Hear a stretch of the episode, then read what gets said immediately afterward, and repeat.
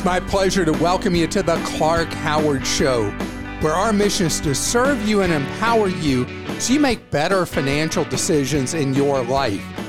You know, the pandemic has changed lots about what we pay for our housing, what we pay for transportation. Today, I want to address our cost of living, particularly our housing, and what you can do about it. And I've got some odd suggestions for you I'm going to give you. And speaking of spending, all we're hearing about right now is prices going up, up, and away for everything we do. That makes headlines.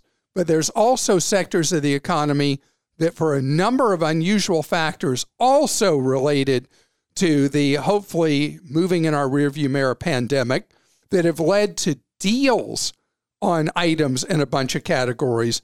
And I'm going to tell you how that's working to your advantage in your wallet. So city after city around the country, the stories are about how expensive uh, buying a house has gotten, how expensive renting an apartment has gotten.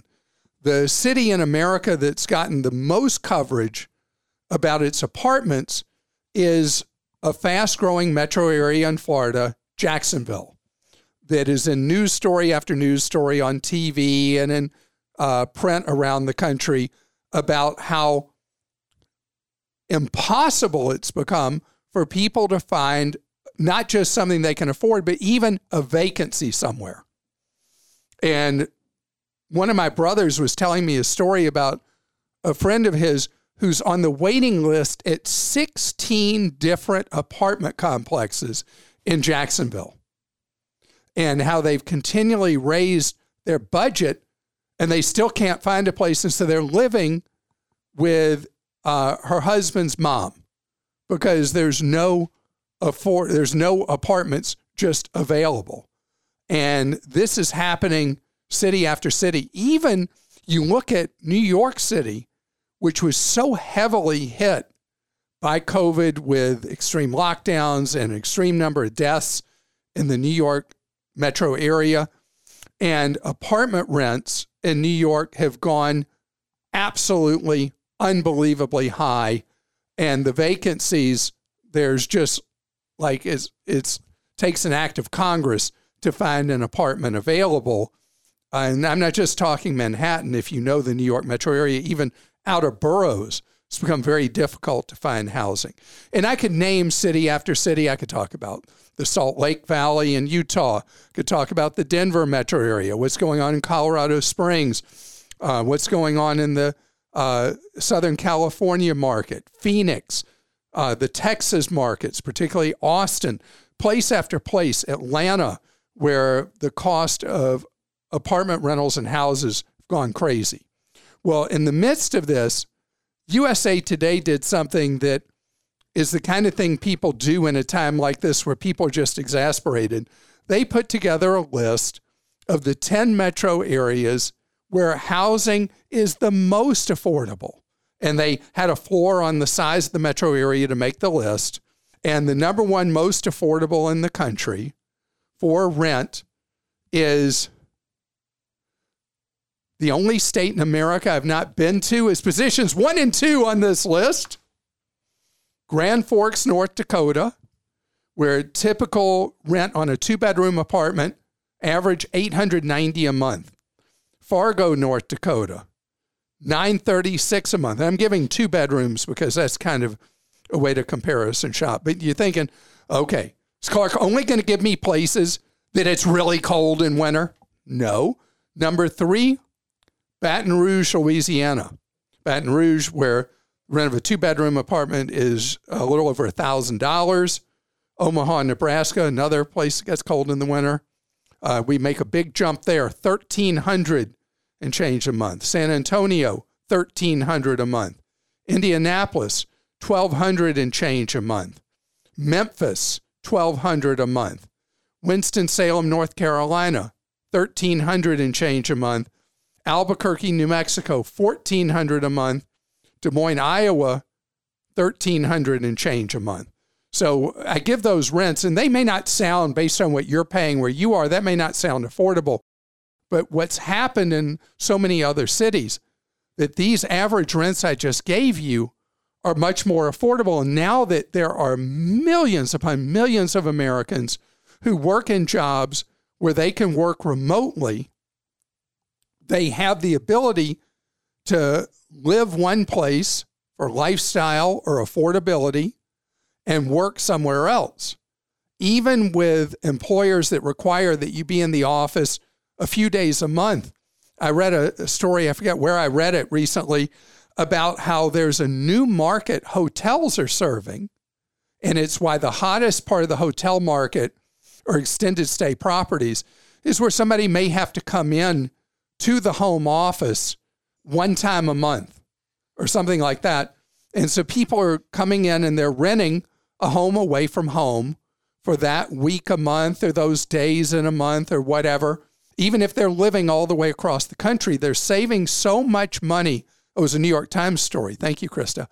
They're saving so much money living in a more affordable place where they could afford a home, where they didn't have the long commutes, where the whole lifestyle thing was better. And then when they have to, with all the discount airlines and all that, they saw an opportunity to be able to be a commuter who comes in so many times a year and can afford the flights, can afford the hotel stay, maybe even bunk with a friend where the employer is. There are a number of options. Rent a room from somebody who you work with in their home. I mean, there are lots of options where you don't necessarily have to feel like a sitting duck living in an ultra-high-cost market with very, very long commutes. If you work in a service business where you have to be visible and present for your customers, obviously the suggestions that I'm making don't work unless you uproot your whole life and move to a place with a much more affordable cost of living. Then you've got a different situation. We have a tool at Clark dot com that was done by another organization where you can put in where it is you live or where you're thinking of going, and it will calculate for you the cost of living for you where you are versus somewhere else. And you can see what a difference it might make in your life and in your lifestyle if you were to uproot. You know, a, a story for a long time this century was that people were not moving like Americans used to. It was because of the two-income household thing, where people were finding it harder to move because maybe one person in a household found a better opportunity somewhere else, but the other couldn't find that opportunity, so they stay. Well, the pandemic upset all that, and Americans are on the move again. This is a time that you can do a full reset for your life, your career, and your wallet. Krista? This is from Christopher in South Carolina. It's not a question, but a suggestion for Clark regarding a question he was asked by a traveling nurse going to the Asheville area. I'm a real estate investor, and coincidentally, I Airbnb and rent a property in Asheville. I've been booked for about a year and a half straight with very few days vacant to almost exclusively traveling nurses who are usually on about sixty or ninety day contracts. Although my studio is listed on Airbnb, most of my rental activity has been through another site Clark should know about called Furnished Finder dot com, which not I took, familiar took a with look that at. One. I'll Furnished, look at it. Furnished Finder dot com. It is not a booking site. It's just a way for searchers to connect with owners. I typically use a short-term lease document and collect money electronically through Venmo or similar. So um, I really appreciate the suggestion, Christopher. The, the issue always with a platform where you're not doing things through the platform and paying through the platform, you're an honest person earning an honest living off your rental. It always creates the opportunity for a, a con where somebody posts a property available. They collect money from you, you know, deposit first month, that kind of thing, through Venmo or Cash App or the one I can't stand, Zelle. And then they get there and it turns out there is no property. And that is the danger. But I really appreciate the suggestion because traveling nurses have a great opportunity to make money like they never have or will in their entire lives. But then comes the issue, where are they going to put their head at night? And that's been really hard with the housing problems, the shortages in a lot of the country. This is from Jeff in Illinois. Can you explain what risks exist with my accounts at brokerage houses and how to mitigate them? I understand investment performance risk, but specifically, how do I protect myself from someone impersonating me and withdrawing my money? Or is there a risk that a broader breach could result in my funds along with other investors being stolen by a bad guy? I have two-factor authentication and activity alerts. Are there any other steps to take? Is it advisable to split the assets between Vanguard, Fidelity, and Schwab rather than be solely with one? You are with me every day when I walk or exercise. I have several of my friends listening to the podcast now, and we often share what we heard from Clark. Well, I'm so glad you asked this question, because if you have an account at a bank or credit union, and you're a consumer and it gets hacked, your money is protected, except with Zelle. Everything else you do with a bank or credit union. Hear how Zelle's a constant theme of shame on our show? Anyway, um, with a brokerage house, there are no federal legal requirements that a brokerage house restore your funds in the event your account is hacked. So it goes by a different standard, which is that did you take good precautions? Did you do what you should have done to protect your account? And you doing two-factor authentication is something anyone who has a brokerage account, mutual fund account, a four oh one k account, anything like that, even a four oh three b, anything like that, please set up two-factor authentication. An example where an account might get hacked. You worked for an old employer, you left a four oh one k there, you moved a couple of times, you don't get statements from it anymore, you lost track of it. That gets hacked. You could potentially be out your money because you didn't do your part to protect that account. Now, Schwab is the only firm I know of. There may be another someone can point out to me, but Charles Schwab has a clear, concise guarantee that they protect you from account hacks. There is no equivalent wording I've been able to find on Fidelity, and I know Vanguard offers no such protections. And so this is a problem out in the marketplace where we're left uh, kind of to the wolves on the potential for hacks. So it's important that you think this through, take proper steps. And what I do is I have a lot of money at Vanguard. I check my Vanguard account, even though normally I would not look to see losses, gains, anything like that, except four times a year. But I make sure that my account is okay twice a week at Vanguard, just because I'm paranoid, having done this so many years, about the possibility of hackers. And it's wrong that the brokerage industry has opposed efforts in Congress to provide consumers the same protection on their brokerage accounts and investment accounts and mutual fund accounts and four oh one k accounts that we have on our bank and credit union accounts. By the way, with banks and credit unions, business owners, you do not have that protection.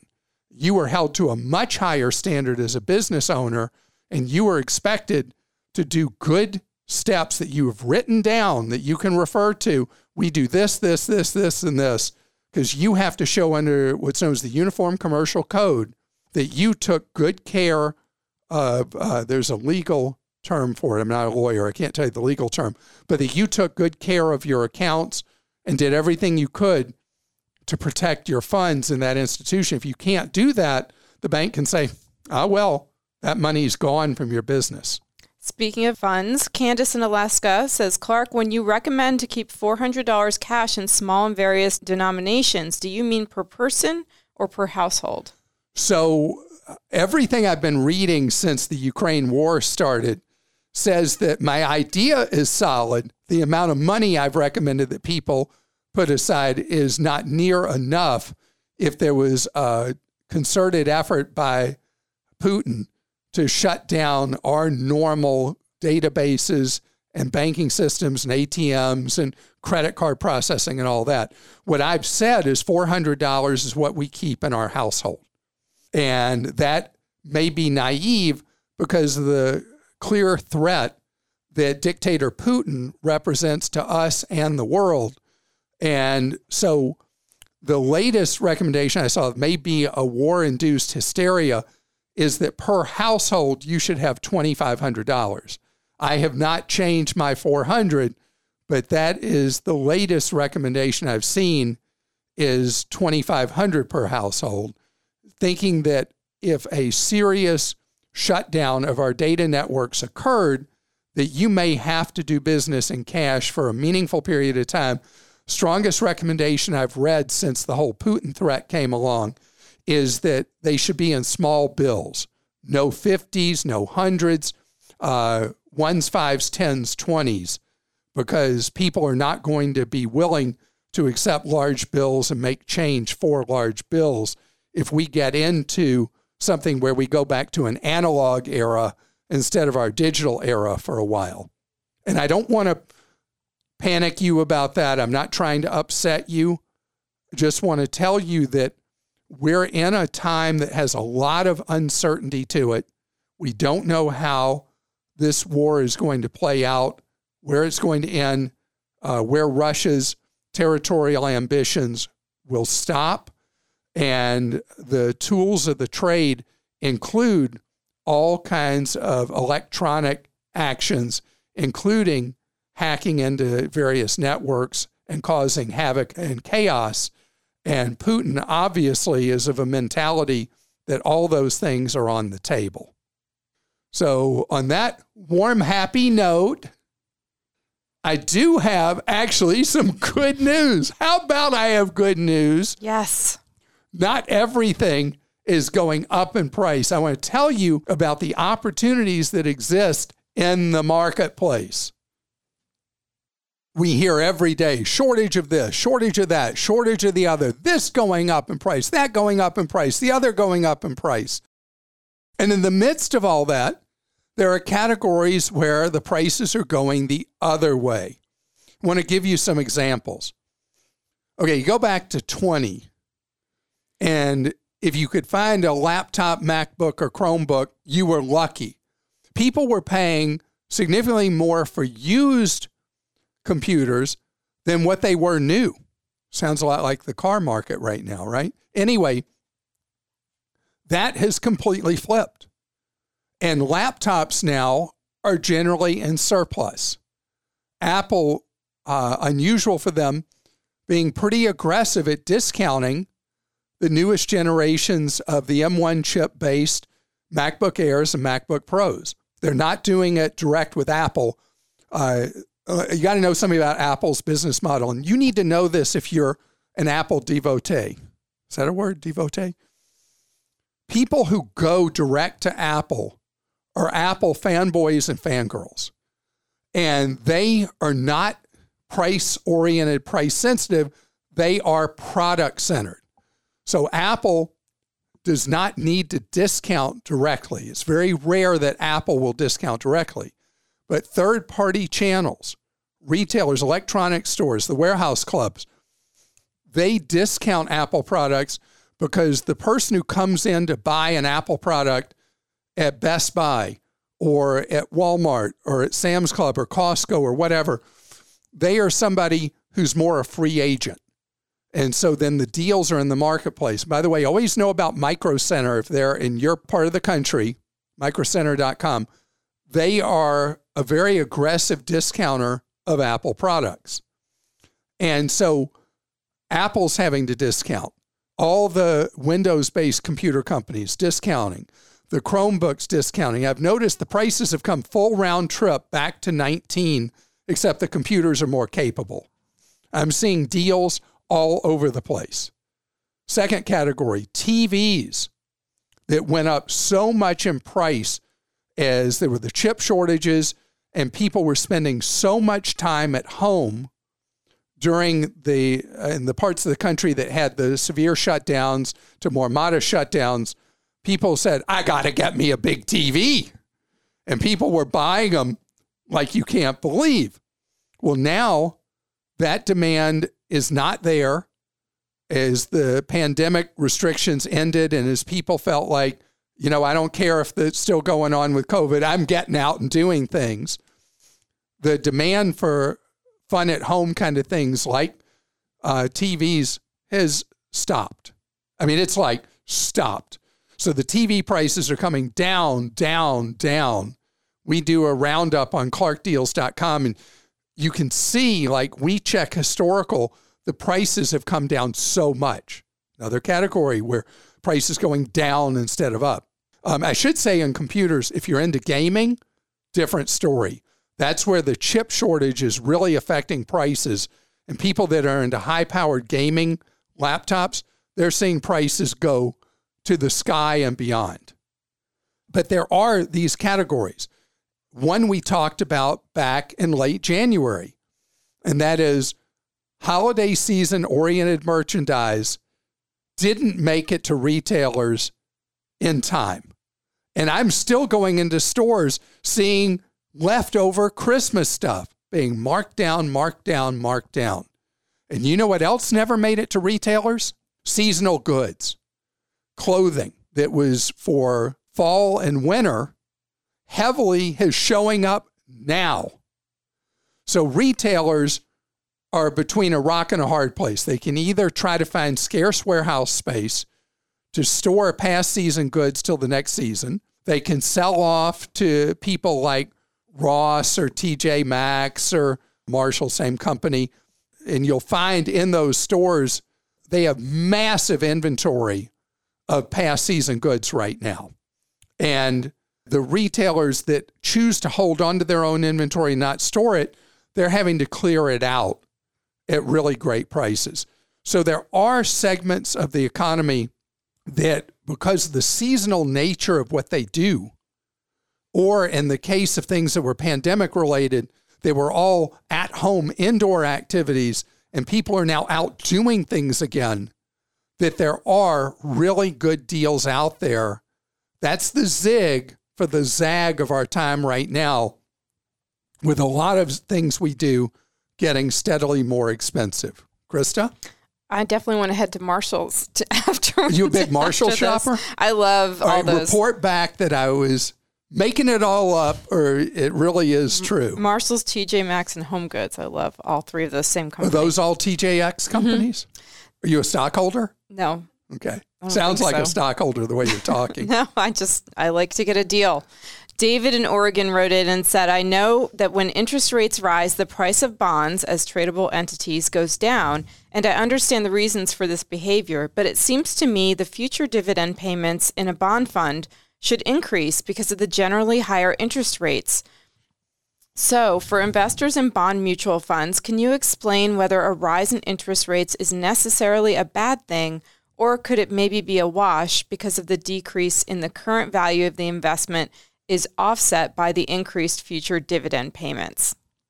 So, David, you are so wise. So first I should explain, because when people are asked this on uh, personal finance surveys, over eighty percent of people get this one wrong.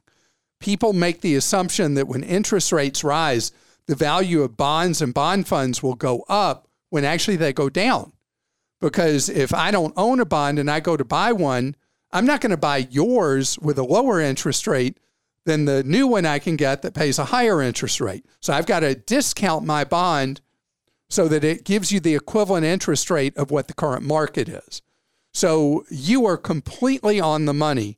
So I own a number of bond funds.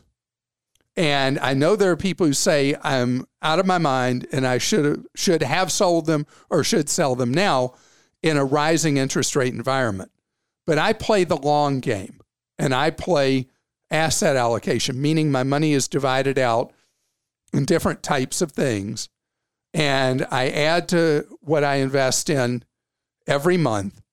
And so I'm a steady as you go, what's known as dollar cost averaging investor.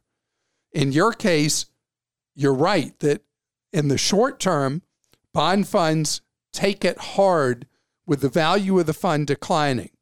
But if you're in a long game, what happens is you benefit over the long haul by bonds earning a higher rate of interest than what they earn when we're in a depressed interest rate environment.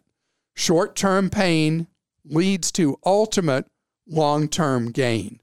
But if you are a short-termer with money, this is a very rough time to be in bond funds or bonds.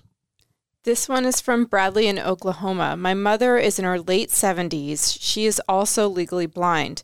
Today she called me and told me that someone called her with a story about her credit card being used at Amazon and that there was a fifteen thousand dollars worth of charges all over the country. And she told him, Bradley, that she gave them the following information: zip code, date of birth, and the name of her bank. She called her bank and told them, and they set up a verbal code for her to use as a means of extra security. Should she do more to protect herself, and is a credit freeze in order? Uh, great. You answered your own question. It's not, is a credit freeze in order? A credit freeze is in order. And you want to help your mom. Um, I mean, truthfully, you can impersonate her, as her son, if she's not capable of doing at this point, being legally blind and older. You freeze all three of her credit files Uh, as quick as you can. That is a very important thing for you to do. As far as the bank, the height of caution would be to move her money completely to another bank or credit union, because you don't know, with the pretexter getting the information they got, and maybe your mom let slip a couple of other details that she doesn't remember letting slip. You don't want to be reliant upon a bank having one additional security precaution with a secret code or secret word. I would pick the money up and start all over somewhere else. I know that's offensive to people who work at the bank. They didn't do anything wrong.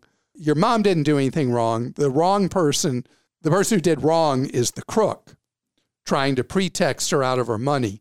But the height of caution would be to move the money somewhere else. Before you freeze your mom's credit files, set up a Credit Karma account. It's free to do. You'll be able to monitor activity on your mom's accounts uh, whenever you want, completely for free. And you'll have a very early warning system if any funny business goes on. Once her credit's frozen, you can't set up that Credit Karma account, which is why you do it in that order. Set up the Credit Karma and then do the three credit freezes.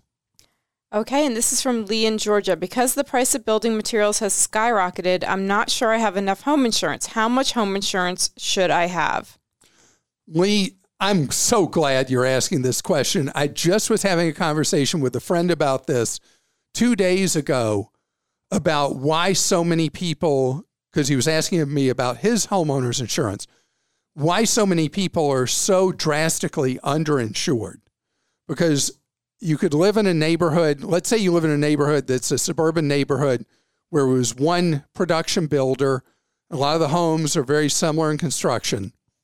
If you take a partial loss on that home, uh, could be a, a fire, storm damage, something like that, the cost of rebuilding per square foot way outruns what the cost to buy a home per square foot is in your neighborhood. Then you add on top of it the increase in cost of building materials. And then in addition, so many people are frightfully underinsured if they've lived in their home more than five years because home values and the cost of uh, all the materials involved, even in building sticks up, are up so much. So people are reluctant to give more money to their homeowner's insurer. So my solution to that: take a higher deductible on your homeowner's insurance. Avoid filing any small claims, but make sure you have a lot of money available to rebuild, expecting the cost of rebuild to be three times per square foot what current prices are to buy an entire house converted to square foot is in your neighborhood. Not twice, three times. And your insurer may say that, Ball can say that's too much coverage, but I'd rather you err on the side of having too much to fix and repair and rebuild your home than too little. I hope you enjoyed today's podcast, and if you did, please share it with a friend. Help us empower others to take control of their lives, to get more freedom in their lives, and more choice for their future.